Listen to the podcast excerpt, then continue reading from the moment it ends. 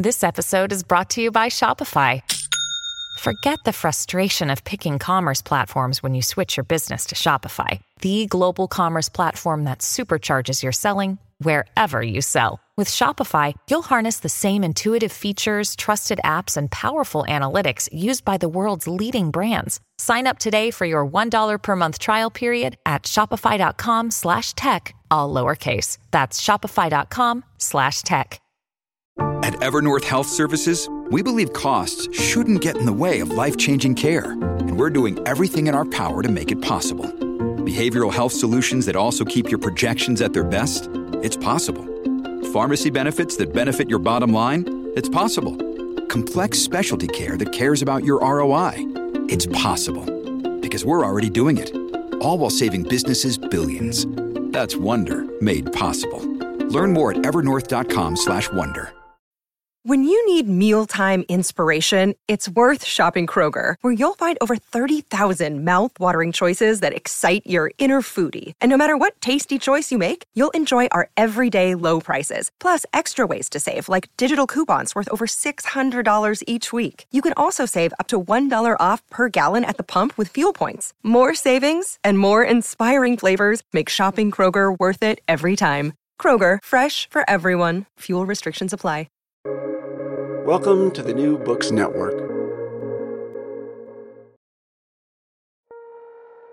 Welcome to Peoples and Things, where we explore human life with technology. I'm Lee Vinsel.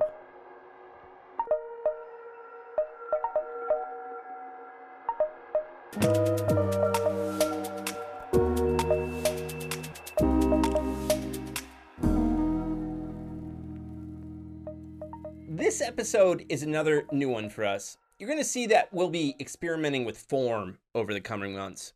Like the recent episode with Cory Doctorow, we have a guest host. This time it is Mols Sauter, an assistant professor of information studies at the University of Maryland.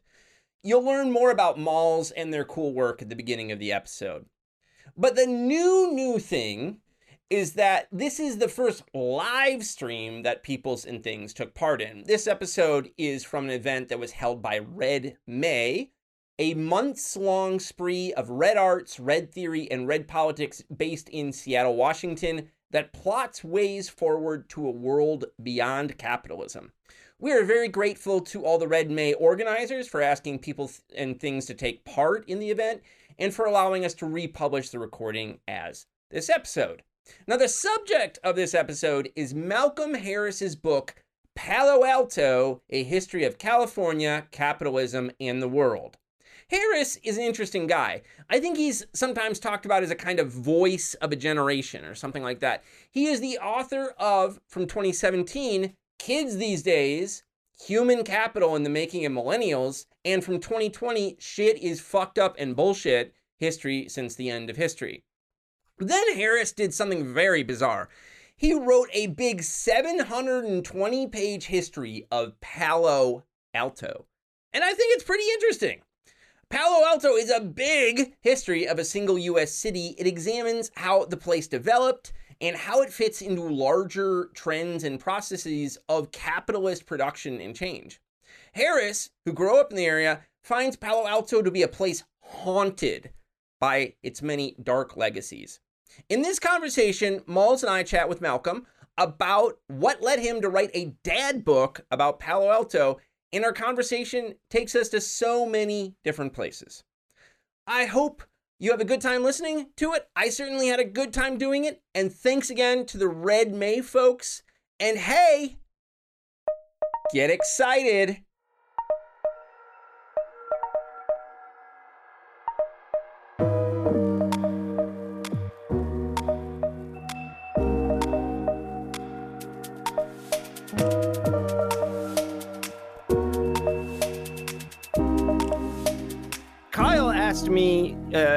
If I wanted to get into conversation with Malcolm. And Malcolm and I had already been talking back in the day about uh, him coming on my podcast, Peoples and Things. And Kyle also asked who else we should bring to the table. And I instantly thought of Mols Sauter. And I just wanted to kind of like set up the conversation a little bit by introducing Mols. So Mols is a, a really cool person. They organized a conference back in grad school called Innovation and Its Discontents, which was brought together all kinds of cool people thinking about the the notion of innovation and you know it's others. I guess you know it's it's people were pushing back. Then at some point, Mols and I talked because they were going to write their dissertation on the notion of disruption and how it had taken over Silicon Valley and all these mm-hmm. places. And then we ended up going in a different direction. Totally, uh, totally then, different. Very different. Yeah. but we reconnected recently in Detroit at the Business History Conference, a great conference people should go to if they're into that kind of thing. And then we decided to put together a panel for the history, uh, the Society for the History of Technology, which they should definitely take because it's great. And um, and you know, Mols, while we were together in Detroit, we were just talking about work and what we're reading and stuff. And they had just read Malcolm's book, and then you guys have met in other contexts. So, Mols, can you tell people a little bit about your current book project? Because it is connected to this story in lots of ways, and I just thought it would be great for people to know about. Yeah, sure, I'd be happy to. So, the current book project is based on what the dissertation ended up being, uh, which is the role of East Coast high finance in the development of the modern venture capitalist, and specifically in the development of modern venture capital policy. And I'm focusing pretty much on a little, a small group of people uh, based in DC and New York who were involved in a small business administration task force uh, in 19, you know, you get very specific in microhistories in 1976 through 1977, who basically, as uh, like they're led by William J. Casey, who's mostly well known for being the head of the CIA during Iran Contra. But what basically what, what very few people know about Casey was that before he was part of the CIA, he was a hu- the very sort of significant federal uh, finance appointee, and hmm. he was the head of this of the SEC. He was the head of the Export Import Bank. He did a lot of work in federal finance policy, and part of the reason why he did that was sort of his his very interesting history of in business publishing. He made all of his money in business publishing, uh, sort of pre World War II, and then was part of the OSS in World War II, and then basically spent his entire career trying to get back into being a spy because he thought being a spy was the best thing in the world. But he kept being pushed into these finance roles. And he is the head of this task force for the at the Small Business Administration to address the crisis in small business funding. Uh, whether or not there is a crisis in small business funding is a is a valid question at the time, uh, and they end up creating what is essentially the policy framework that gives us the modern venture capitalist down to like cracking open pensions to make pensions available for high risk investment, yeah. changing some very significant SEC rules at a very specific time, uh, changing some other different sort of taxation structures, and making what is known currently as the sort of limited partnership, institutionally supported venture capital firm, the dominant firm structure, sort of making that firm structure possible and then helping it to dominate the space. And so that's what the next book project is about. Uh, I've been, I love it. Yeah, I've been working on it for a while. It's we're shopping it to publishers now. Let we'll hopefully next what is it, 18 months academic timelines. We'll see how it goes. Right on. Well, Malcolm, um, my buddy Aaron Gordon, uh, a, a, writer at Motherboard, and I are into the Oxford History of the U.S. series, like because we love dad history books that are like right. pages long, and like what I'm into that kind of thing. And so you, dude, you wrote a dad history book about Palo Alto, right? So unintentionally, on accident. So when you, well, I want to hear about the. Tell me, so let's start there. How was it an accident? Well, so you know, everyone, uh, every young man just wants to be Joan Didion, and then you end up uh, being dad history. No, uh, I told my editor, they're like, "What kind of book do you want to write?" I'm like, "I want to, I want to write a smart dad history book," and they're like, "Is that a thing?" And I'm like, "Yes, it is a thing." So I'm glad you're here, blazing the trail for dad history books. I should have. Well, I wish I'd pitched it that way because it definitely was not pitched at this length or even this form. Yeah. Um, and honestly, I'm not sure if they would have bought it because I don't. Unlike uh, you two, uh, uh, lovely, talented, hardworking people, I don't have any graduate degrees. Uh, and to to access the sort of authority to write this kind of straight mm-hmm. history, it helps if you have some kind of personal connection that you're going to weave through, and then you can say, "Oh, I'm a good writer, so let me write this history because it's going to be like, you know, autobiographical or whatever. Yeah. I read Sebald or Didion, or you know, I'm going to do it like that. And Yeah. a lot of people, or a fair number, I think, of writers in my cohort have taken that sort of institutional situation that's maybe not great, to be honest, right? And you look back at like the mid 20th century, you could be a 27 year old who's just like got a mouth and you can have the authority to write whatever you want. And a lot of our like very important texts come out of people just like talking shit like that. Uh, a little different now. Uh, but when I tried to do that kind of writing, it didn't really work. And I did a fair amount of it. Uh, and so I have the like the files on my computer somewhere where I'm weaving my personal childhood experience, you know, eight through 18 that I spent in Palo Alto through this story of this place. Right. Um, and a, a few things happened, which is that, yeah, I didn't like doing it. I don't think I'm very good at it. I don't think it read very well. It, yeah. like kind of absurd almost the like juxtaposition of this history that I was doing. Uh, and I was finding a lot more history, straight history stuff that I wanted to tell than I expected to in the first place. And so when I wrote my first chapter out, do, doing a straight history chapter, it was three times as long as I planned it to be. And I had this really, you know, dense outline that I was committed to to doing this whole story straight through and not taking any sort of metaphorical jumps through the decades, but actually doing it, uh, you know, decade by decade. Um, that it was just all going to be three times as long as I originally planned, even without any personal uh, Yeah. stuff. So luckily, uh, I have a great editor at Little Brown, and she agreed with me that it wasn't the other stuff wasn't as good, and that the uh, hit straight history was working better. And she let me like. I still can't believe that they published it at the size that they did. Like it's it's it's totally surreal. This just like as an object to me, it's totally surreal. if you're explaining it to a stranger, what do you say it's about, and what were you what were you trying to do with this thing? Um, well, it depends, like the context in which I meet the stranger, right? Yeah. Uh, but mostly, if a, a totally, you know, Rawlsian uh, blank slate person uh, that I were to encounter, I tell them that it's a it's a straight history all the way through of Palo Alto, California, from its founding in the 1870s and pre-founding in the gold rush through to the present day, and that no one had tried to write this book before.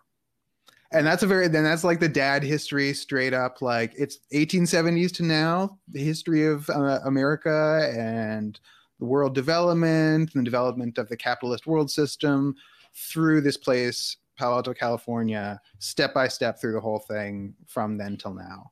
And it was this part uh, the way i came to think about it was that uh, it's part of this sort of rewriting of american history that we've been doing lately a re-examination of the post-reconstruction era and the sort of second american history that starts then.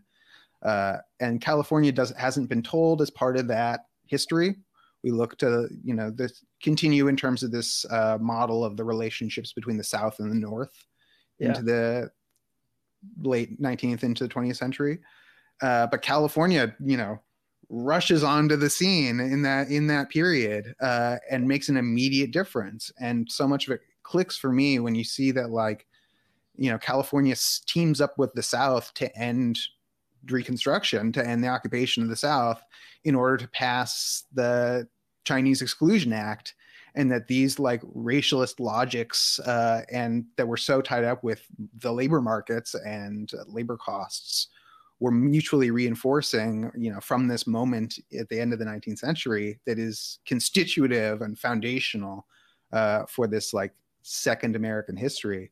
Uh, so maybe I'd go into that stuff depending on like you know Yeah, yeah, read, read the 1619 project or you know you know like, you compare it you do comps uh, you're selling it to your editor versus selling it to an editor um, Mols was picking up on this haunting uh, theme in our conversation. Mols, why don't why don't you kick it over there? Yeah, so I really love the beginning of the book where you're talking about the haunting and how Palo Alto is haunted, California is haunted uh, by these crimes of the past that can not only can they never be atoned for, but also they are always constantly present.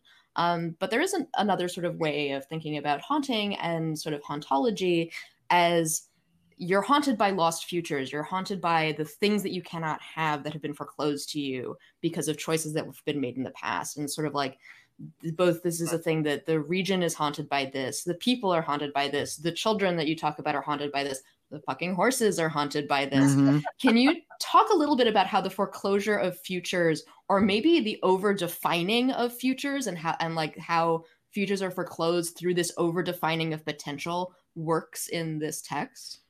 Yeah, there are some there are some interesting moments where you see sort of attempts at different things throughout the history whether that's you know the halcyon commune in california where you've got like you know poets and engineers and immigrants uh, and agriculturalists working together under like a pretty sort of utopian model uh, and there are lots of projects like that in california um, and a bunch that i didn't know like so many early you know, really at the end of the 19th century, beginning of the 20th century, political projects in California and Palo Alto. You know, like I knew there was a new left presence, uh, but before that, I didn't know much about like the old left and even like you know the first international, right? like like uh, and a figure like Har Dayal, who leads this uprising of uh, East Indian agricultural workers on the west coast of North America,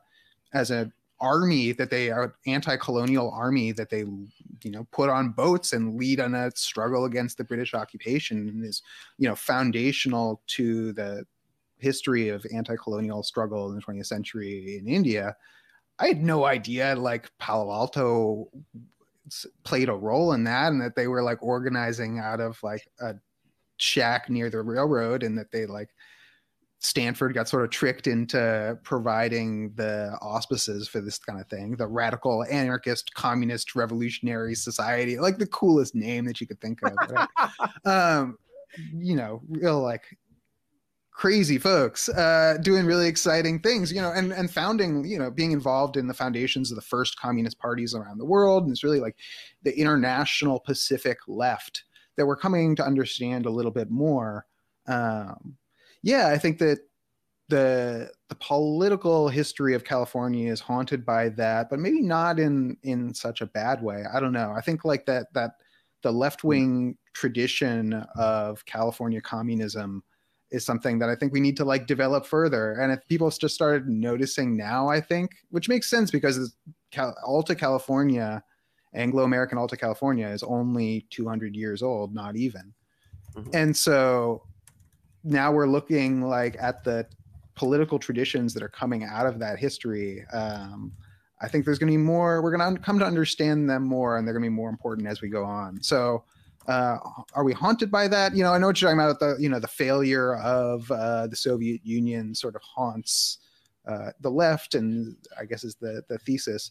But California was really an exception to that experience in a lot of ways. Like the California, the American Communist Party in general, their hands are not very bloody, honestly, with the crimes of 20th century communism, partly because they just weren't very powerful. So they just like worked for civil rights a lot of the time and like can generally take a lot of pride in what they did. Uh, and the California communists were even on the far end of that. So like when the the communists kicked out the Japanese because they were didn't want to like look bad like they were collaborating with the Japanese, the California communists said, "Yeah, okay, we're still going to let all the Jap- our Japanese members contribute the same way that they were going to." And like they were even like more insulated from the sort of top-down party rule, um, which I think like is part of the reason we have this left-wing communist tradition and perspective that continues out of California and some that's uh, exemplified in someone like Mike Davis and his work. Mm-hmm. Uh, that seems that like seems strange in the history of of like left wing thought, but then when you put it in the history of California left wing thought, he's like right in there. It makes total sense, and he's done so much of that work explaining sort of himself and where he comes from. Um, and I definitely see this work uh, as aspiring to be in that tradition and help uh, cast more light on that history. Mm-hmm. Yeah, that makes total sense. Mols, keep going.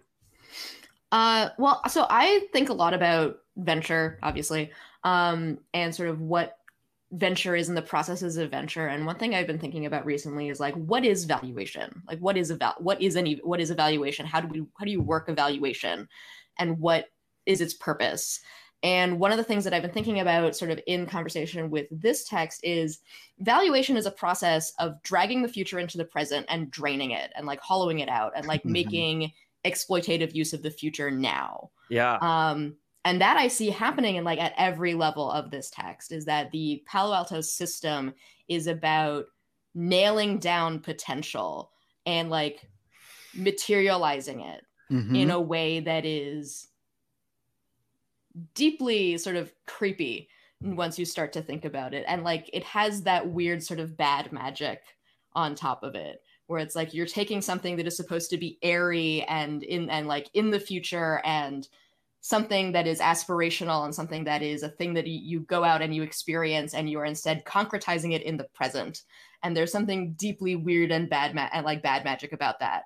Um and getting so something out of it right? Sorry? Getting something out of it getting something out of it in a way that steals something from someone later. Yeah. Because that's that's what the that's what it is. It's about taking the value from the future and spending uh, it now. But i want to uh, i think it was helpful for me and i think we got we got over 20 minutes in before I say the name Herbert Hoover, which Herbert I think is Hoover's pretty here. Uh, he's, you know, that's his music. Uh, it was helpful to me to understand the capitalist's perspective uh, to see how it's supposed to work in their thinking, how this mechanism, this finance mechanism is supposed to work in their thinking. Because they are thinking about, you know, you take value from the future and you bring it to today, but it's not supposed to steal it from the future, right? It's mm-hmm. supposed to be mm-hmm. like a stepping stool so that you, you know, fake it till you make it. It's supposed to sort of multiply it. It's supposed yeah. to be more is that if you can count on it being there in two years, you can borrow against it now and get you to that two years, right? Mm-hmm. You can like you can tell a story about where you're going that helps you, you know, along that path. And seeing the billion, you know, Herbert Hoover doesn't get much credit. And I do think it's funny that some of the reviews think that this book is just like solely, I mean, it is anti-capitalist, but they think the like examination of capital and capitalists is very like one-sided and that I'm just looking at like Leland Stanford, who's a goof or whatever. But like Herbert Hoover as president and as commerce secretary was very successful at using these finance mechanisms um, for some very important stuff. And so Roosevelt gets a lot of credit for the airplane industry, right? And for like switching over the factory uh, systems to build airplanes. And this is a like a, strong feat of government leadership the opposite of for finance led development or whatever. Uh, but Hoover, it was really Hoover is the one who triggered the air boom, right? There was no reason for the United States to be a leader in airplanes necessarily at that time. Uh, and it was Hoover who, like, and his cabal of associates, right? And like, and finance capital on the East Coast uh, that piled into airline stocks and says we're going to make this happen that this is a, a strategic importance and that it wasn't about government investment for him but was about uh, like government mediation in creating yep. the like the associationalism is exactly the mm-hmm. opportunities for the for people to get along and make it happen and the guggenheims played this central role uh, including hiring uh, lindbergh to fly around and promote fly airplanes uh, and this seems like a such a very contemporary move, right? Is like you get and not they not only got Lindbergh to do it, do it, but paid him in stock. Mm-hmm. And so mm-hmm. that, that he becomes a, a, promoter, a stock promoter for the airplane. Like this is genius. Yeah. Like you can get the the flight to pay for itself, and it and this is very successful. This builds the airline uh, like the air industry, and of course with government contracts, they're giving mail contracts. Uh, very selectively to the you know the companies that they want to support. Hoover specifically is giving it to his friends. Um, and they're developing the avionics industry and you know they were developing the like the the federal government is still like building the apparatus that allows for the capitalist association to make these investments whether that's mapping um, and like Mm-hmm. scientific uh, research, instrument research that they're all yeah, the all these companies are going to be standards and all these groups are like exactly. supporting these efforts. Yep, and they're all in the Department of Commerce where. Herbert Hoover has put them and where he's overseen them and where he's brought the interested parties in to come and decide these things right together. And so this was the model of finance associationalism that and how it was supposed to work right? And so they did it wasn't just a like a story that they told themselves about why they were getting rich and that they were just scamming people sort of like was for leland stanford um, and the like railroad guys the original associationists. But so like when this when wall street collapses when this all doesn't work right when the when the great depression hits uh, and all the really, which is really due to the profligacy of these financiers that Hoover is trying to cool down. That he's saying like, "Come on, guys, if this is gonna work, like we all have to be cool." They never listened to the poor guy, you know. And they didn't listen to him. They were, and it was FDR who has had just yeah. as much authority and sort of like presence to tell them to cool it. Yeah, yeah. and it all blows up, and yeah. he's held responsible, and so he feels really betrayed, and also personally betrayed by like you know DuPont, by Hearst, by yeah, some of these yeah. like big capitalists who abandon him for Roosevelt as if he wasn't like their guy. And uh, so he gets very no, bitter. It's very sad. Herbert's story is a very sad one, I think. You know. I, I wrote about him too in my first book, and I'm I'm a huge so your your Herbert your Hoover chapter it was uh it was beautiful. I want to give the people who are watching like a little bit of sense of how your book moves, including kind of just walking through some of the history and just giving, you know, sketching it out a bit. But I also I'm also picked up on another great thing. This kind of what what we were we were on the phone calling anti anti great man history. And so I want to mm. make sure to get this on the record, and then yeah. about settler stuff. Now yeah, that we've cracked the seal on Herbert Hoover. Yeah, exactly. Um, I think all of us are working on projects or have recently been working on projects where we are like delving pretty deeply into the like psychology of specific people. Yeah. Where you've got Herbert Hoover, I've got Casey, who I continually refer to as my favorite monster.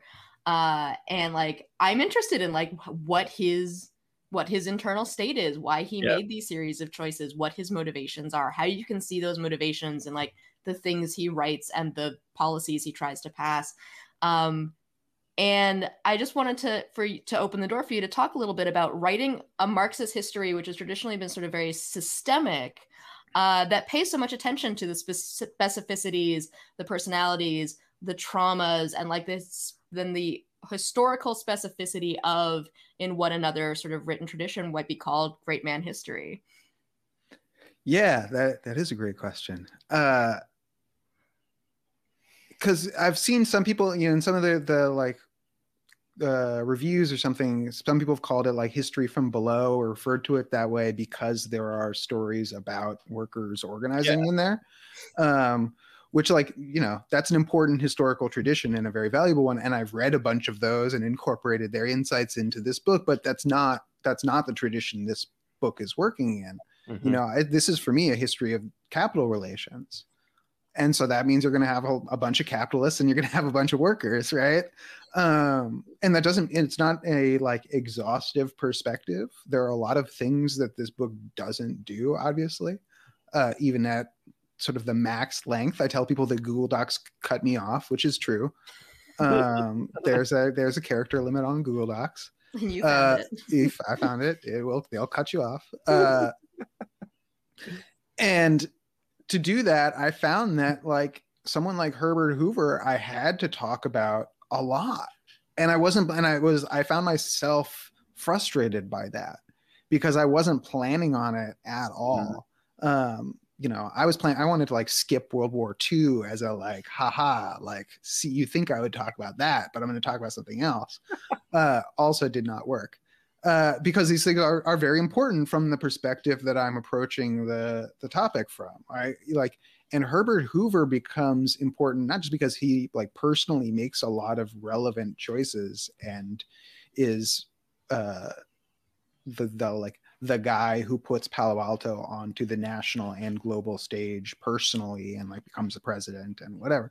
Uh, in his embodiment of these historical forces, like he encounters other historical forces. And that's what's so interesting for uh, for me is that like as an embodiment and avatar of capital uh, he like personally encounters the historical phenomenon of class struggle as something like something in his life right? So it's not like they are taking the minds it's they're taking my minds. Uh, and he experiences not just like one uprising, but because his interests are so global and because he has associates everywhere, every, you know, the, the world anti colonial movement, the world communist movement is personal for him. And then it becomes literally personal for him because they're also showing up at his personal doorstep, whether that's the Hoover Farm in California, which is a like a site of a like key uh, labor moment in the 30s and the farm uprisings in California at the Hoover Farm, um, as well as the bonus march in at the White House, where he ends up opening up on these. You can watch the video. People should like look up the video of this stuff, which is crazy. Uh, on the bonus marchers, uh, which were some American soldiers. This is one we like learn in American history because it sort of closes the door on the Hoover story. Is that the during the Depression you have these American soldiers who march on the White House, asking to get their bonus payments that they're owed early, uh, veterans from World War One, and Hoover, sort of inexplicably, as far as the regular American history class is concerned, attacks them with the military. Specifically, MacArthur, Douglas MacArthur, leads the military to attack these their own soldiers and burns their camp, and it's like brutal. Uh, and it, you know, seals Hoover's fate against FDR or whatever. But from his perspective, after seeing it in the context of these global uprisings, to me it made a lot of sense right? He was like there they are. Like here they're storming the winter palace. Like the poor the poor soldiers are here. The the communists right? And so he interpreted things in terms of uh these historical phenomena because he was himself the like avatar of all these historical phenomena and so that's how i wanted to to understand him and so his like his personal qualities are relevant, and I talk about their relevance um, because they're relevant to capital and to the forces that sort of pluck him out of history and put him in this big role, and mm-hmm. then pluck him out just as fast, right? And mm-hmm. and so mm-hmm. he experiences it that way. Um, and not in not like history isn't a product of Herbert Hoover. Herbert Hoover is a product of history, mm-hmm. and we we see that too often where we think of like, oh, the the world we live in is Steve Jobs's world. Like Steve Jobs thought this way, mm-hmm. and so the world is that way. When really it's like Steve Jobs thought this way, and so that's how he got that job. Like he was performing a particular function to these historical forces, and so that's how I want to understand him. Um, yeah what that does lead to, though, and that people, I think some maybe perceptive critics have said that, like, well, capital gets personified in these individuals, and then labor tends to sort of disappear into groups. Mm-hmm. mm-hmm. And so capital becomes, you know, paradoxically more human than than labor, which has much more people, right? Uh, that's really that's, interesting, yeah. And it's sort of true, but I don't think that's necessarily a like we shouldn't associate i don't think like being humanized in these kind of histories as like uh it's a tough one yeah. morally positive necessarily yeah. people are like oh he's really humanized and so i tried to like dehumanize the very human characters that we understand right and so someone like shockley or someone like hoover they're very important as individuals but their characteristics are so determined right and if they weren't there somebody else would have been right yeah. there instead of them and i think that's sort of like uh, doesn't make them seem more important. It makes them uh, contextual. Mm-hmm. Mm-hmm. Yeah.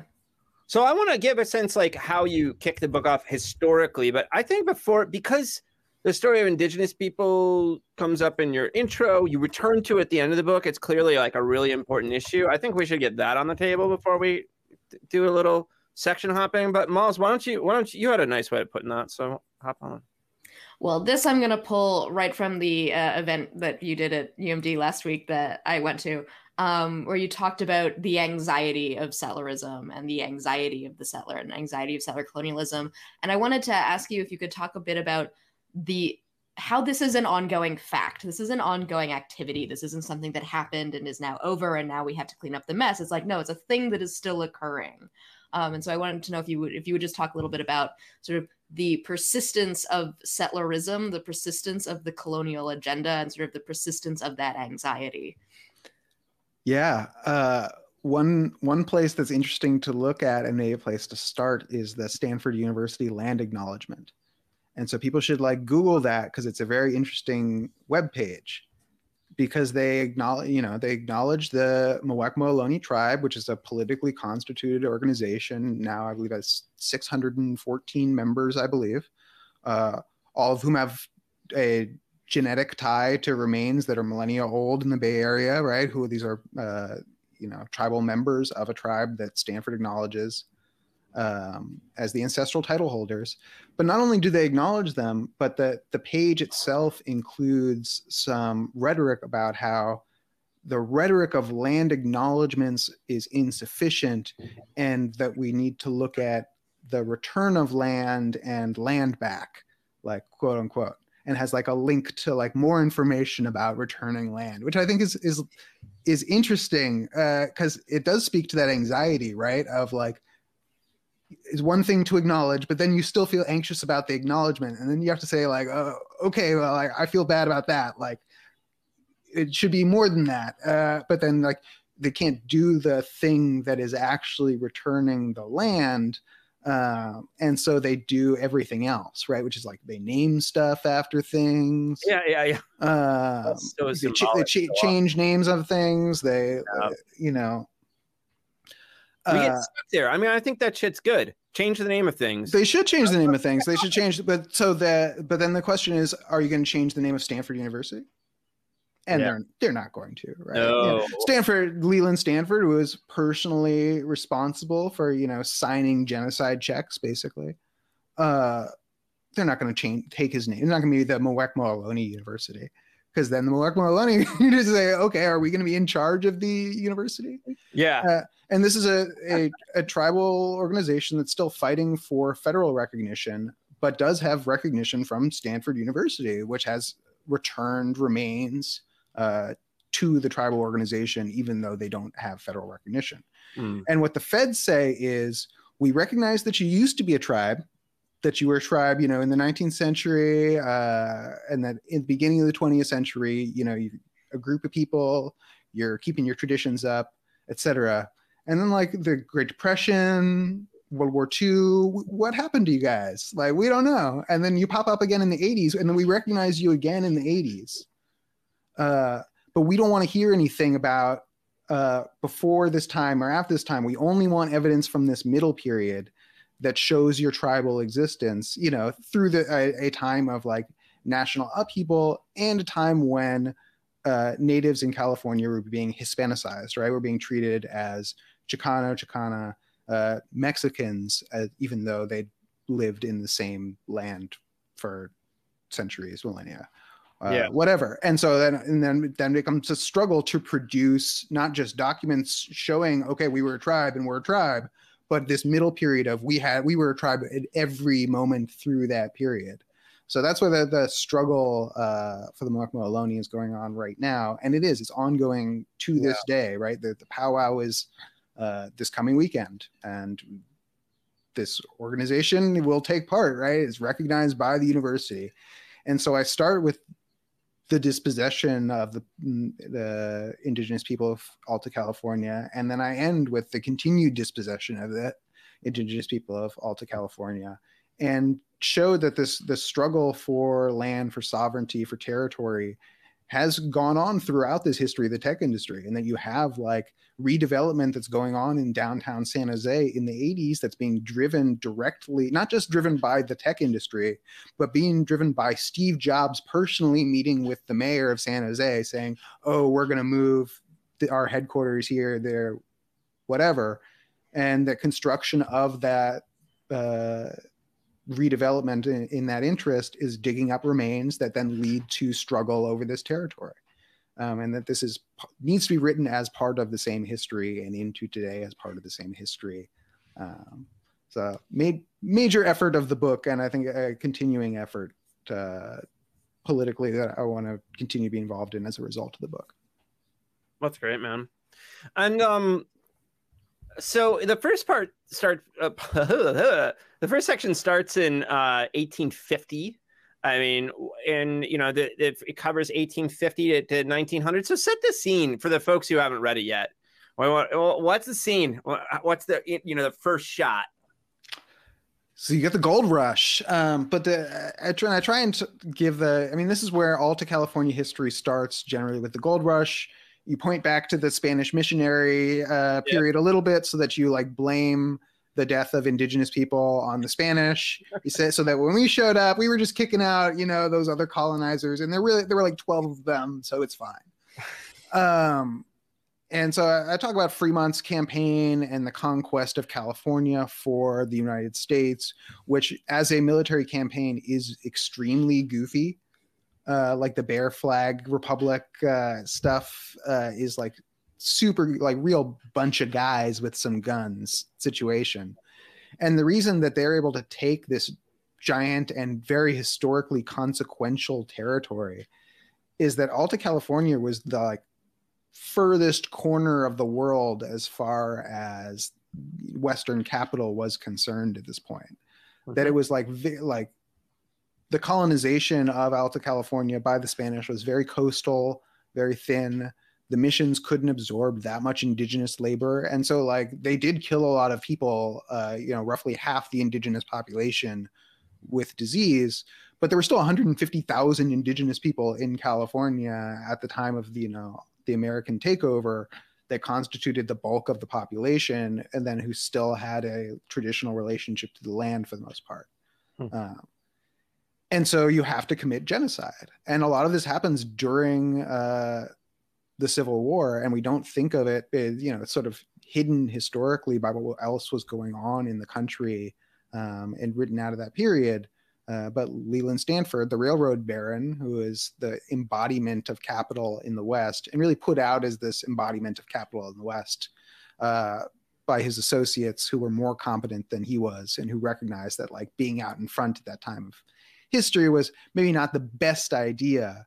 Um, were responsible for this and then profited from it directly um, to, to tie it into our last question. Beautiful. Mols, what are you thinking? I think it's time to talk about horses. All right. The first, uh, the beginning of Palo Alto. Uh, well, so to get to horses, though, got we have to start with the the railroad. So Leland Stanford is this embodiment of capital in the West uh, in the 1870s, and being the embodiment of capital anywhere in the 1870s is a high risk job. Uh, because workers are all being proletarianized and they're very angry. And the Working Men's Party, which was the like California affiliate of the First International, uh, was no exception. Bunch of angry guys, uh, specifically angry, and they were a white group of guys.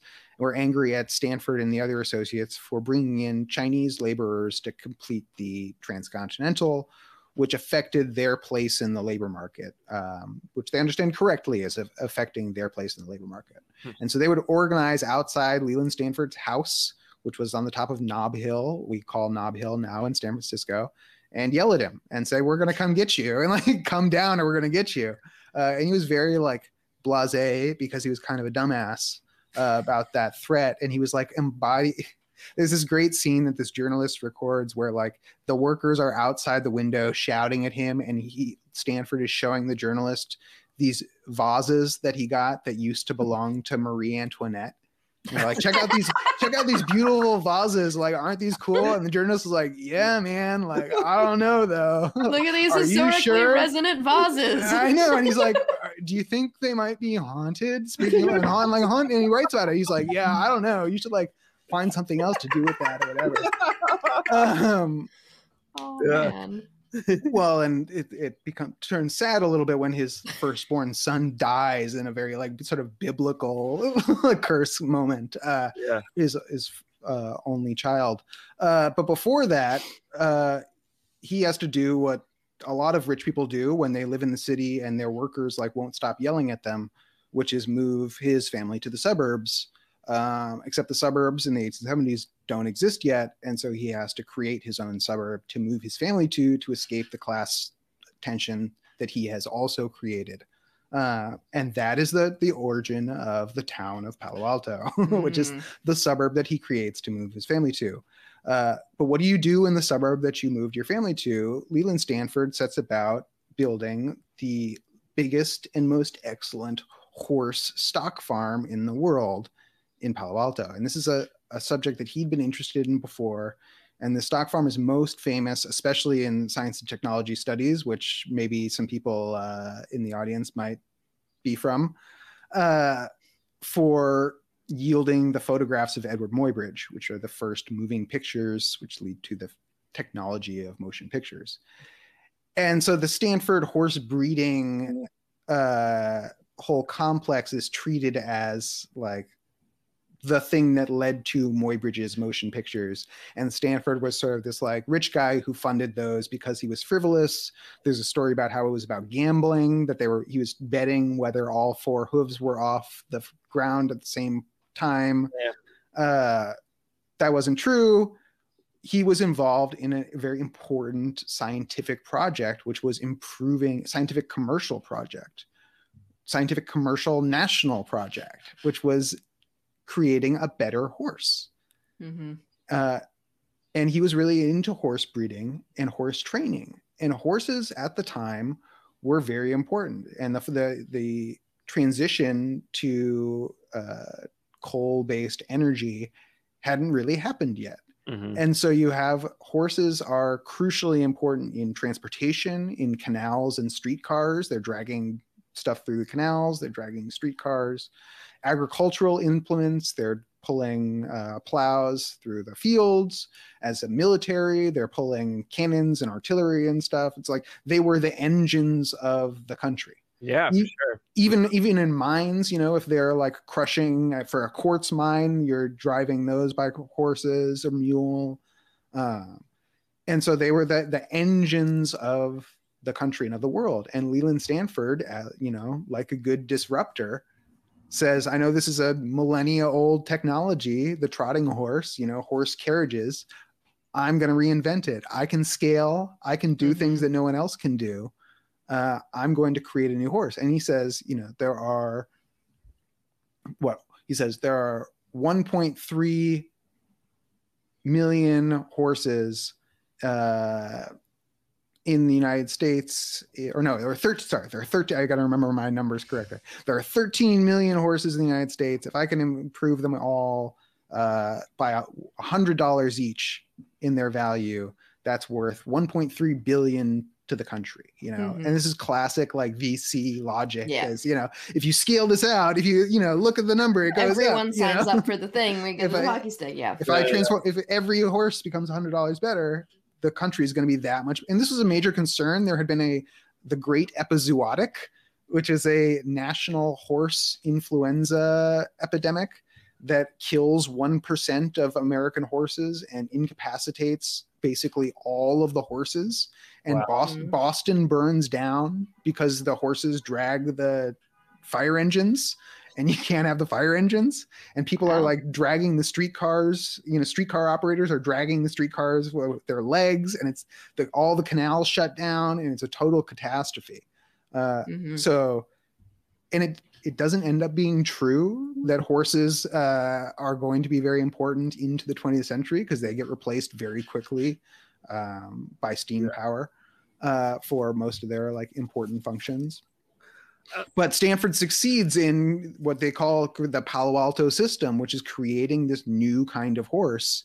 And they're taking inspiration from Germany, where they're doing early childhood education for the first time with these kindergartens.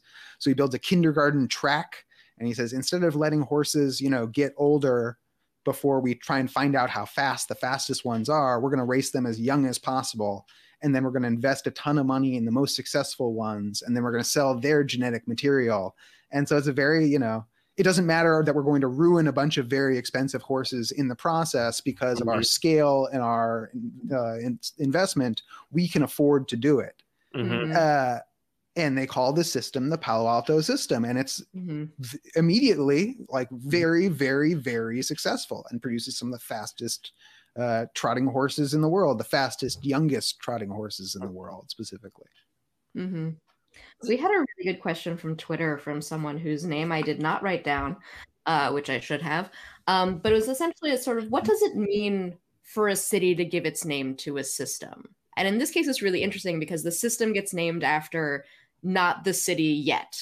and sort of the city grows up in the shadow of Mhm. the system itself and so it's almost like the city is named after the system um so what is it like i would love to talk a bit about like the power like names have power like the power of naming and how we we are seeing the system and the city come up together in a very intertwined way Yeah, I was surprised when I was writing this. I mean, so that was the original one of the earlier titles for the book, the prospective titles for the book, right? Was the Palo Alto system, Mhm. uh, which ended up sounding too like business like, right? Doesn't Mhm. that sound like a VC book? And I thought that sounds that was maybe like cool, like aha, the Palo Alto system. You bought the wrong book, sucker.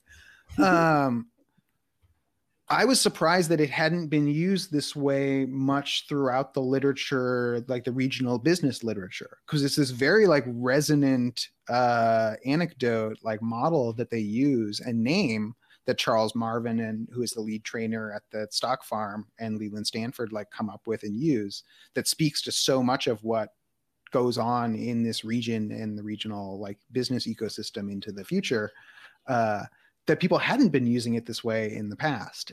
And i think partly because it was like kind of obscure and again like Muybridge so dominates our understanding of those events partly because he was really good at self-branding and like Hmm. found a way to tell the story and make it about him like constantly. And there have been some good books about like you know so rebecca solnit's book about Muybridge is really good. There are like it's kind of there are more books about like Muybridge and Stanford than there and Muybridge period than there are about Stanford, even though he's Yeah. a governor and senator and he like does all this important stuff. Like Muybridge is such an interesting historical figure that uh, he really dominates that period. And so people, even when people want to do like metaphorical jumps about Palo Alto from the 19th century or early 20th century to now or to the post-war, they'll usually take that one because it's a good story. Mhm. Um, but the Palo Alto system, I think, is just like the best metaphor for the, the area and speaks so much to the like impersonal injunctions and values that characterize the place and structure its history into the present. And so like when I read about the Palo Alto system, I was like, it was a moment of instant recognition in a sort of like chilly way. And like, and I've talked to Yeah. other people from Palo Alto, people, young people who grew up there who read about this story about them saying like, oh, well, it's okay to work the young horses as fast as possible because if they break, then they were never really that good in the first place. And having young, you know, with the story of this high youth suicide rate that I start the the book Yeah. with, uh, that that's creepy. That there's a res talk Mhm. about haunting, right? That that that's hugely resonant into the the present. Um, but it's not that like people understood the Palo Alto system by that name and continued to use it. Mhm. So like people, unless they read this book, have never heard of that, even if they are very involved in the Palo Alto region. Like it's not part of the official history. And Palo Alto is somewhere that's got a really deep official history. Um, for someone that's that like their whole history is very narrow, or for a place that's got a very like you know duration wise in terms of american history very short history compared to you know like boston has a much longer history Yeah, yeah.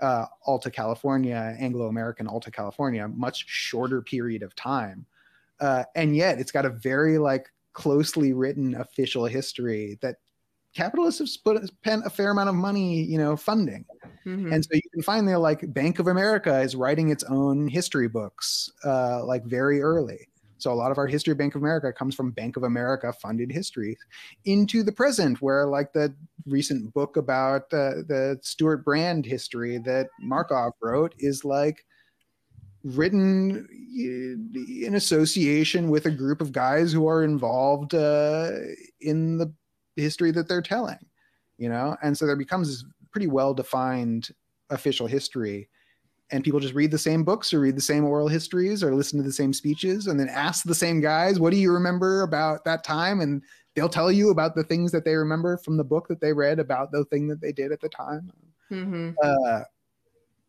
and it creates this unfortunate loop and the palo alto system is not part of that uh, official history but that's too Hmm. bad they should like they should work that in there They really should. It's so creepy. Um, so I think we should keep walking forward through the book because there's so much great stuff. And I mean, two things, Malcolm. First of all, it's a beautifully written book. I re- and I really like it's written in a voice where it's just a wonderful example. After example. It's really detailed in a great way. So there's no way we can do uh, justice to a 700 page book with all these great stories in in an hour. There's no way. But I do want to keep walking. I will keep an eye on the comments if people have you know high quality comments. We'll turn to those, and uh, in um, and we'll, we'll turn to any questions folks have if they have good ones. Uh, and I like that standard. Any questions you got, as long as they're good. Yep, they're good. There are, in fact, stupid questions. uh, and so, like, the, I love the late 19th century stuff. It's great. I mean, it's just classic robber baron. And I mean, you know, like you're not telling that kind of simplistic story, but it, you know, it's this late 19th century industrialist stuff. This the, the period from 1900 to 1945. I feel like in some ways this is the gap in my understanding in in sometimes in this history of like mm. told earlier. Uh, there's, you know, I was thinking about O'Mara's history. We could we could we could talk about how you related your book to other books that were around. Um, but I was just wondering, like, what did you want to get across to people from this, like, you know, 1900 to 1945? You cover there's Raisin Ku, Ku Klux Klan and I, IQ stuff. This is where Herb Hoover comes in, of course. But then you we get to tubes, and I, mm-hmm. so I mm-hmm. wonder, like, what kind of, you know, what kind of transformations are going on in this period that you think are really important for people to know about? Yeah, the radio age is is really important, and uh, in terms of the history of the technology, it's really important. So one of my you know side quest type goals for the book, I had a bunch of them, uh, but one was to get people if they wanted to. They don't have you don't have to do this stuff to read the book if you don't want to, but to actually understand the technical evolution of how you go from a light bulb style triode to a semiconductor based computer and what that technical progression looks like and how it's much shorter than you might imagine right that like a, a semiconductor based transistor a point contact transistor or whatever uh, is a triode which is create the same thing that they were building in the radio age uh, in Palo Alto, and it's built by Federal Telegraph, and that these things are not like metaphorically connected or whatever, but very directly connected. Uh, and I think the the history, most of the histories of the area take a jump around there, right? Whether it's the beginning of the 20th century or like the maybe they dip into the radio age a little bit, or they talk about Charles Litton and the tubes a little bit, mm-hmm. um, and the beginning of Hewlett Packard. Sometimes they'll start with Hewlett Packard, you know, they get to the radio age, or they talk about Frederick Terman is very important, obviously, yep, the radio yep. age. Um, but for me, it was really important to tell that story all the way through in its global context, because that was the context that matters for me. Yeah. And so what's going on in those years is a like global struggle about the future of the world. And it's one that Palo Alto is very much tied up in. And so it's in that context that we can see these devices, right? Because they're building all these devices, and that's the the official history is centers around these devices as if there's sort of some natural progression of these devices towards the devices that we have now. Yeah, yeah. And, and we need to like read it, read it backwards through the progression, yeah, um, like evolutionarily or whatever. Uh, but if you do it through the anxieties of Herbert Hoover and his yeah. buddies in the beginning of the 20th century, you'll see that they had some real problems. That the 20th century, that period for them was a very anxious one, especially between you know World War One uh, and the the end of the period that I'm talking about in the book, um, where and in and through the post colonial period that talk about is where they really have to act on their understanding of the world, where the position of these guys, you know, some white engineer guys in California, is threatened. And this idea that they are going to continue to occupy this like vaunted perch on top of a world uh, did not seem exceptionally plausible at a time when you've got a global communist movement that's on the march, you've got an anti-colonial movement that's on the march. Yeah. And from their perspective, you could the natural progression that's going on wasn't to the personal computer or whatever, it was towards communism and the liberation of all peoples and like world equality. Mm-hmm. That like you know the liberalism of the 18th and 19th century was being expanded to a world where everyone knew about each other and that the extension of that was going to be the elimination of privilege based on nationality, privilege based on skin, uh, privilege based on you know region, uh, that seemed obvious to not just them but to many people throughout the world right? This seemed to be the the obvious uh, sequence of history and was for them a, a deeply threatening thing uh, and clearly the most important thing that was going on in the world and so when you see them in that context the devices that they end up coming up with make a lot more sense hmm. not just as some natural progression of uh, technology that humans figure out, you know, Prometheus to the and this is Silicon Valley loves to talk about itself that way, right? That like yeah. there's fire, there's the wheel, and then we came up with the computer. You know, it's just one more thing along the the the natural line.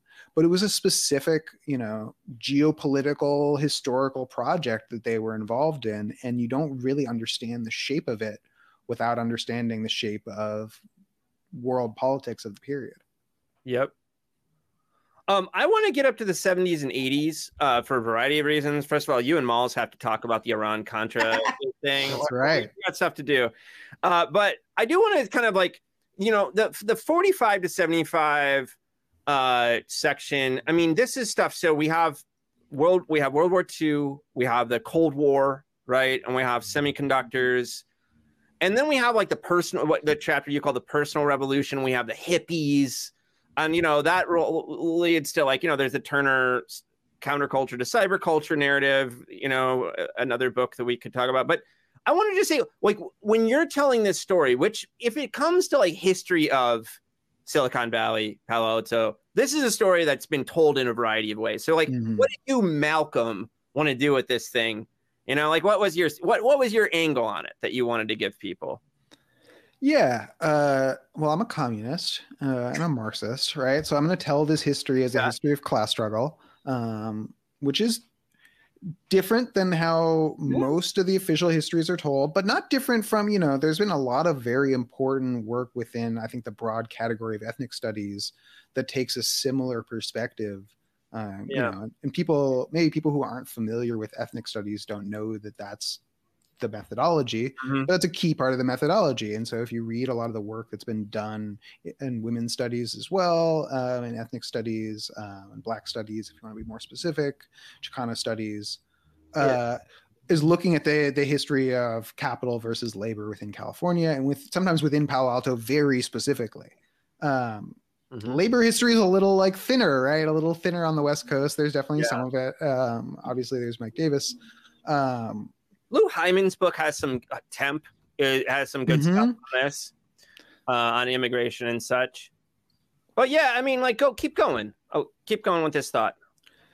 And so, um, so I don't want to like uh, suggest that mine is the only history of this area that like takes on this perspective of capital and labor because it's just yeah. totally not true there's a lot of very valuable stuff but sort of the official like pop history is very like capital and capital uh, sometimes capital versus capital, sometimes capital like capital, government. capital versus itself, or capital yeah, versus yeah. government for yeah, sure. Uh, West Coast capital versus East Coast capital, yeah. which is I think is kind of a funny narrative that they like to tell about themselves. um, rap, right? Yeah, uh, yeah, right, exactly, and very important to some of those people. Uh, which is I think kind of silly as Mols is uh, the, the the interconnection of the Wall Street and Silicon Valley is much tighter than they would have us believe uh, a lot about that history. Uh, but then also trying to contextualize it globally, right? Because California gets told sometimes within national history, within like some East-West progression, manifest yep. destiny, United States history. Uh, yep. But I think California, Alta California, is better understood uh, at least in the first decades, especially as an overseas colony of the United States. And it starts to make like different and I think a lot more sense from that perspective. And then you can see its history going on hmm. um, in those terms. And you can see it's like uh, historical analogs, I think, a little clearer. It was interesting talking to like radio programs in Australia and New Zealand has been really in- an interesting experience of the promotion because their their history lines up uh, so much like their colonial history lines up so much with this history. And they say like oh yeah like we know we know about herbert hoover. We've met herbert hoover. He's like he's part of our history too. And he, he is. And same thing in south africa. Like Herbert Hoover is part of South African history. Um, so contextualizing it within the global 19th and 20th centuries um, was important for me, and I think has been useful. And people have commented that it's helped them see different things about California and its role in like Pacific history and global yeah. history. So I do want to talk about Iran Contra at some point, but Mols, mostly I want to just kick it over to you. What are you thinking now? Uh, well, we can we can drag Iran Contra into here, uh, if that's what we want to talk about. Uh, no, if you got something else too, man, you should just do what you're thinking. Whatever. No, like let's let's jump let's jump to Iran Contra. Let's jump to Casey and his his weird laptop. Yeah. yeah. Tell how is this a Palo Alto story Iran Contra? Yeah, right. You don't think of Iran Contra as a Palo Alto story, um, but it really, really, really, really is one. Um, so the the like front organization that they really like run the project out of that Oliver North like uses as the proxy um, is called Stanford Technology Corp which I think is is like really fantastic uh, embodiment of the moment historically, because Stanford technology, you know, in the '80s means something so totally different from what you'd think. You don't think Iran Contra at all when you think Stanford technology in the 80s. You think like the personal computer. And this is where I talk about like the personal revolution, right? You think yeah. about like not big government, but instead uh, the individual home and like small businesses and this is the story and like enthusiasts the internet of enthusiasts you know i love we're going to share grateful dead tapes uh, or like left-wing flyers or you know whatever. There are a lot of these. This is the the official history. Um, but then when i was looking at the iran contra story partly through the the the stanford technology corp uh, angle it became clear the the real role of Silicon Valley, this early sort of, or like, yeah, still early Silicon Valley industry was playing internationally and uh, as part of the Cold War as a weapons contractor. Mm-hmm. And it's funny that if you watch like the movies from like the the 80s about where they're doing like international intrigue, whatever, there is often some like technological MacGuffin uh, that everyone is like looking for like oh we need the we need the like the intercept machine or we need the like the radio whatever um, and everyone's you know the iranians are chasing around the russians and everyone's uh, uh, and oil money's involved and et cetera et cetera uh, that technology plays this important role in geopolitics and so stanford technology corp the front organization evolves out of a company um, run by this guy who's a sales agent for Hewlett Packard in Iran um, out of Switzerland. And what you do if you're a sales agent for Hewlett Packard out of Iran, uh, your job is to know who to bribe within the military uh, so that they buy your like signals equipment, which you can. And your second job is to know how to evade export restrictions on those signals equipment so that you can, you know, send them out of the country as a scrap of tech parts and then reassemble them into a weapon on the other side that they can use for signals intercepts, for missile technologies, because missiles are are chips. Uh, radio intercepts are chips. You know, everything that they're using right now is coming out. The parts are coming out of Silicon Valley. Yeah. Uh, and so Palo Alto itself becomes like a center of world like spycraft. And there's all sorts of like crazy corporate and international espionage going on in Palo Alto. Um, but the government uses this this Stanford Technology Corp as the the front for Iran Contra, and one of the um, the tools that they're actually using to run this scheme is the first laptop, and the first laptop was invented. You know, uh, um, going to be bad because the company gets bought by Tandy, and so I can't remember what the original company's name was that does the first laptop. It's bad. I need to reread my own book.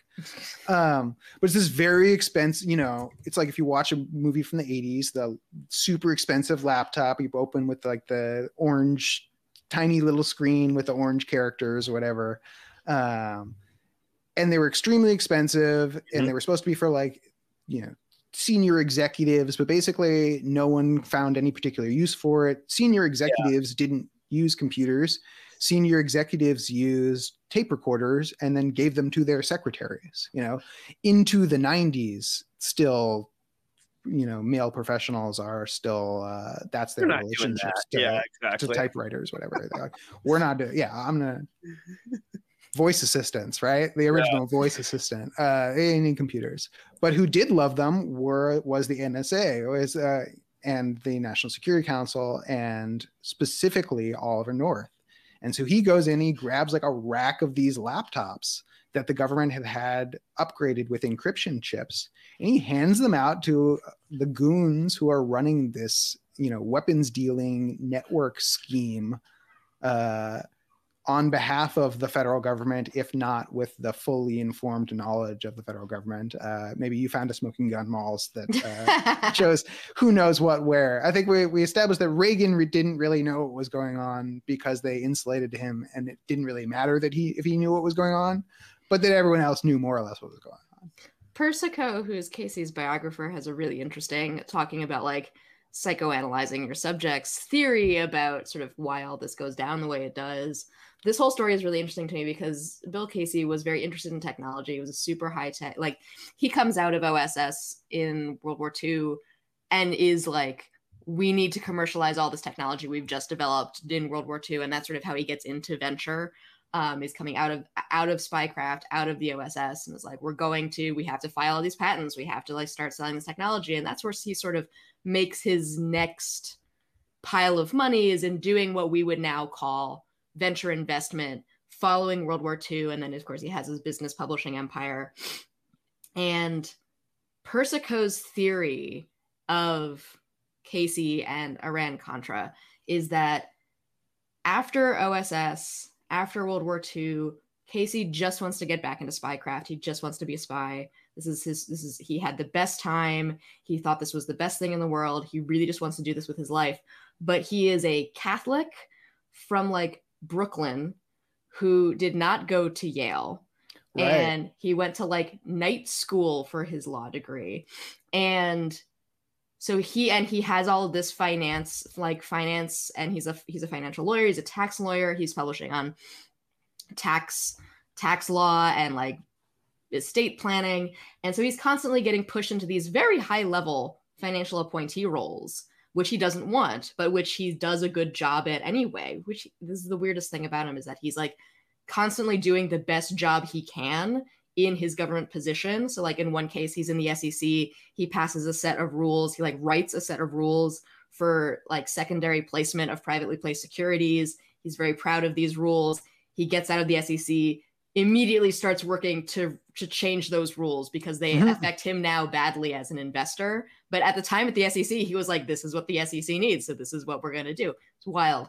And so Persico's theory is that at the end of this long thing when he's finally like placed in the right position in the Reagan campaign so he gets the CIA appointment by the time he gets there the Yaleys who are in the administration they hate him. They think he's an interloper. They can't understand a goddamn word he says because he had a speech impediment his entire life and the only person who could really understand him was his secretary who he had the whole time and so Bush pulls so much of the intelligence apparatus into the vice president's office. They sort of leave Casey with this hollowed out entity where he doesn't have anything to do. Like they've stripped, like he just has no resources, he has no money, he has nothing. And so Persico's theory was that he sort of gins up Iran Contra to do something that feels like spy work Oh. He's like that. That's what he did, and I'm like, that is a wild theory, sir. Oh, and also kind of makes sense.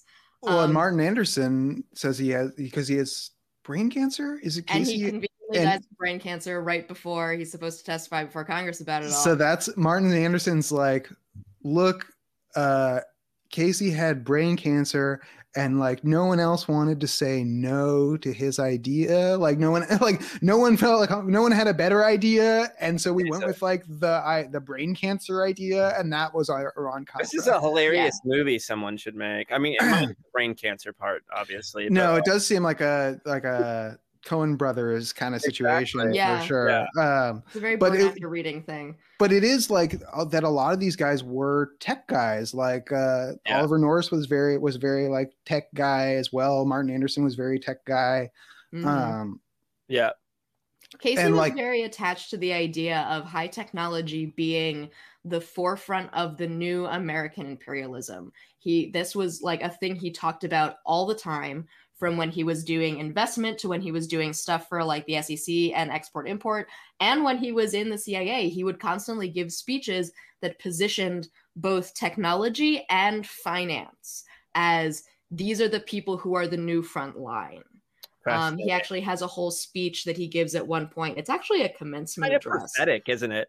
Yeah, it's wild. It's like it's this commencement address that he gives where he's like, "You guys, like, as you go into business, you will be the new front lines of the American." He doesn't say empire, but like the American project. Yeah. Um, and then he gives a speech to a group of venture capitalists before he gets involved with the thing that I care about, where he's he literally calls them the they're this they're the the front lines. They are the scouts who go out and fi- and like Hmm. into enemy territory. And he says you can you could you could find you, it's something along the lines of like you could find the treasure first or you could get shot down first. Like it's insane. Like it's wild how attached he is to this collision of technology finance and militarism. Um Mhm. that that's like a huge part of how he thinks about things. Well, and it's amazing the role that these laptops in particular play in terms of like enabling you to run a shadow government with 10 Mhm. dudes scattered throughout strategic places in the world. That if you don't have those encrypted laptops, then you need a signals system, then you need the army. And then you've Mhm. destroyed your own plausible deniability about the government yeah and so it's the laptops as a like technological leap that allows these guys to sort of do their own thing with government uh, resources and government power and Mhm. you know pursue their agenda for america throughout the world. And it really is throughout the world because like iran contra is sort of a misnomer right? That's those are like two nodes in a network that also includes afghanistan that includes angola that includes like a bunch of other places that they're shifting money and weapons through that includes saudi arabia that includes brunei that includes you know the medellin cartel that includes taiwan in particular like you can get a better sense of these networks from again watching like random 80s like comedy thrillers Mhm. where they're just like making up bad guys or whatever who's the terrorist of the week yeah yeah like like because our understanding of it now is so blinkered just like Mhm. by this name iran contra and it's like we know like there's some drugs there's some missiles there were the contras yeah. three-way trade it was wacky and it's like no no they were running a shadow government for the world with Mhm. 10 laptops Yeah. like that's the story right and that's the story of silicon valley right not the grateful dead bulletin board uh, but the iran contra net that was running a shadow government out of the and so when we look at stuff now when you look at Thiel and Anduril, you look at uh, Ellison and Oracle, you look at some of these like creepy tech military, even like Schmidt at Google, right? And you look at their associations with the government and with uh, the national security industry. Uh, it's got a long, proud history, right? And like Ellison, I don't know if you get into Ampex uh, in the venture capital stuff, right? But like Ellison comes right out of Ampex, and Ampex is set up by spies at the beginning, right? Like Mhm. these are spies are there at the beginning of Silicon Valley. Setting Draper's a sp- you know a general, you know a lot of these people are associated with the OSS, with with what becomes the CIA. Oracle is a CIA contractor from the beginning. Uh, Yeah. the associations with the Office of Naval Research as a way to like get around democratic oversight of these inventions. It was like we they you know Vannevar Bush did not want the government to end up with the patents to the stuff that these universities figured out. And the way to avoid that was doing it through the military industrial complex. Uh, and so that's when we understand that it's easier to understand the present of Silicon Valley and now that they're going for prime military contracts, which is a change. It's Mhm. an important change and it's something that we should like know and know the history of. But it's not like, oh, Silicon Valley just heard about defense. Like that's ridiculous. That's like Yeah. watch a movie in the 80s, like see who that they're talking about. So there's two questions I want to try to get in before we wrap up in 10 minutes. The first one, the one I most want to get in comes from uh, Alice Fox, who just got her doctorate here at Virginia Tech yesterday. We're very proud of her. She's so great.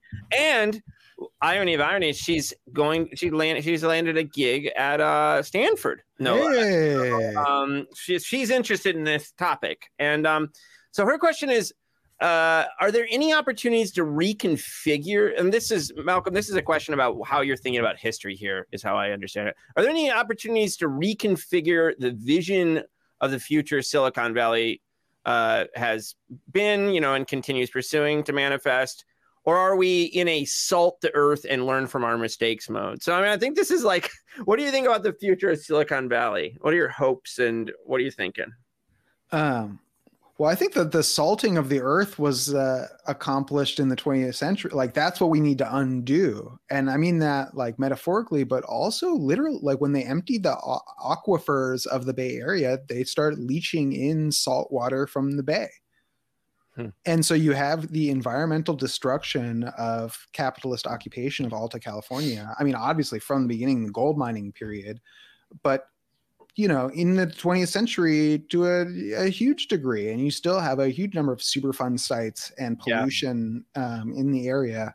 And so I think we're sort of faced with the opposite situation where we've got people who are like, who have salted the earth, right? And salted the earth uh, in terms of spoiling the environment, salted the earth in terms of like the housing situation, right? Like I've got uh, people who have been fighting for just like low income senior housing in Palo Alto, like trying to like save some places where the people who made the good parts of Palo Alto good could possibly like live out their days Mhm. in the city limits. And everyone's just like fuck you. Like get out of here um and like so like we've got a we, we've got a bad situation right? We're in a moment of crisis. And so if we're going to learn from stanford or from palo alto i don't think it's going to come from the client the john doerr climate school of stanford university presented by exxon or whatever. Like i don't think they're going to come up with the answers to the problems that they have created. So if that means uh salt the earth then then so be it i guess Um, we do have time for questions, so we'll keep an eye on that. And the other one, uh, you know, Mal, and you know, we can go anywhere, but Mols and I were talking about earlier. It's just like, um, you know, like since your book came out, I don't know when you finished, like, you know, putting writing and you were like wrapped it, but the bubble, you know, like a lot of air has come out of the bubble of the last Mhm. decade. Like, there's been a lot. So, yeah, just how have you been thinking about that stuff in the context of this book you read? And you know, if you were going to do like update it or whatever to imagine. well I. I probably will for the for the paperback i guess Yeah, why not? Uh, Yeah. so i'll probably do an intro um where i talk about all the things that happened since because it's a lot yeah. already. Um, but it does make me glad that I didn't end the book on crypto or something, you know, because I think that's a real problem with Silicon Valley histories is that they're very presentist Yeah, yeah, totally. and like like focused presentist. Like it's whatever the big thing in Silicon Valley is like that month when, Yeah. you're, when you're finishing your so book. poorly for that reason, you know. It just looks so silly. Yeah. Yeah. Well, and they do. It means that it's got a like limited shelf life. And so I tried not to do that. I tried to focus on what I what struck me as were going to be the important things looking forward. And so I look at like nationalist tech. I look at like efforts to uh, repress Chinese technology.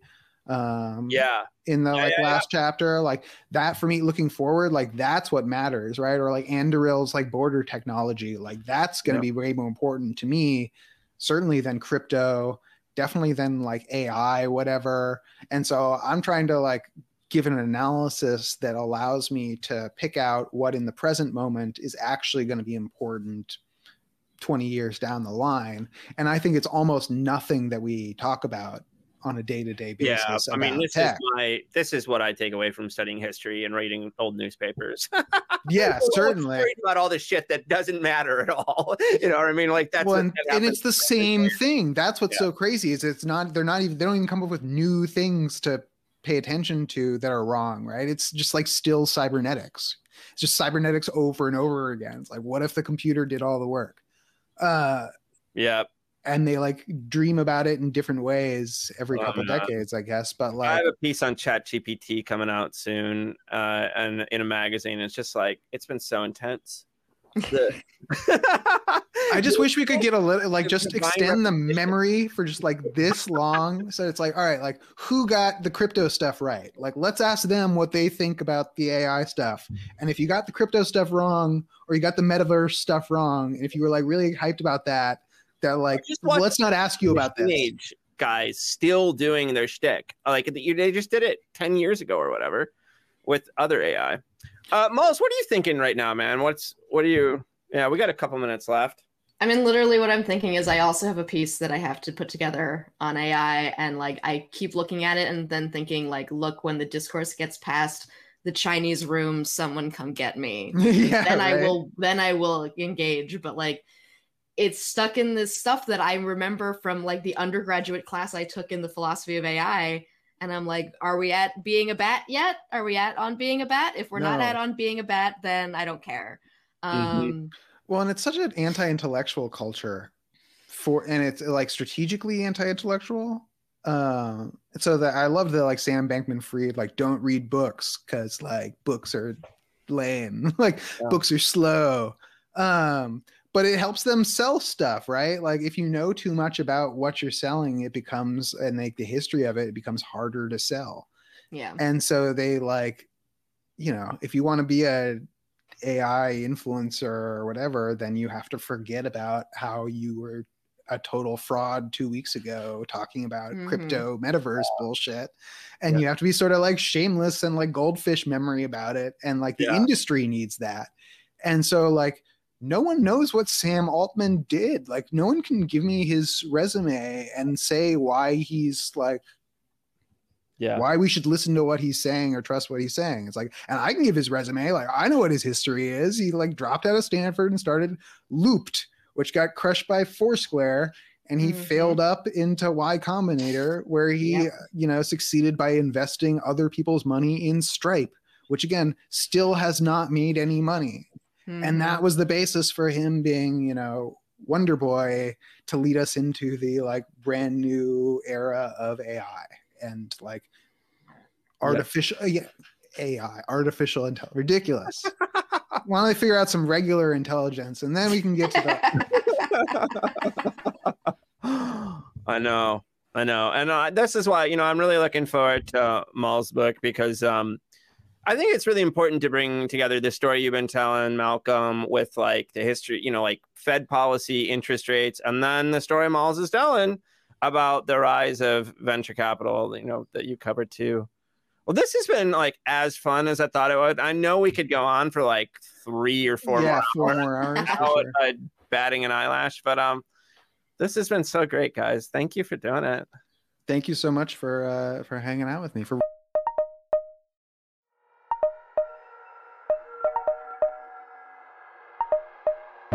I hope you enjoyed this episode of our podcast. You can reach us with questions, comments, and suggestions at leavinsel at gmail.com or by following me on Twitter at STS underscore news or on YouTube at People's Things. Our podcast is distributed by the New Books Network, the leading platform for academic podcasts so that you can find us wherever you get your podcasts. Peoples and Things, like most things in this world, depends on the work of many people. I want to thank my brother Jake Vinsel for writing the music for the show. I want to thank my buddy Juliana Castro for designing the logos for the podcast. You can check out her work at julianacastro.co.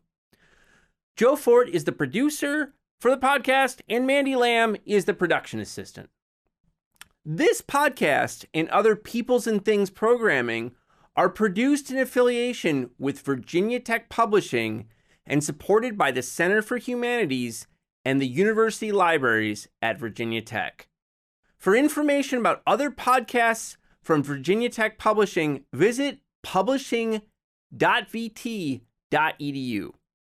For the entire Peoples and Things team, I am Lee Vinsel. And most importantly, I want to thank you for listening. Thanks.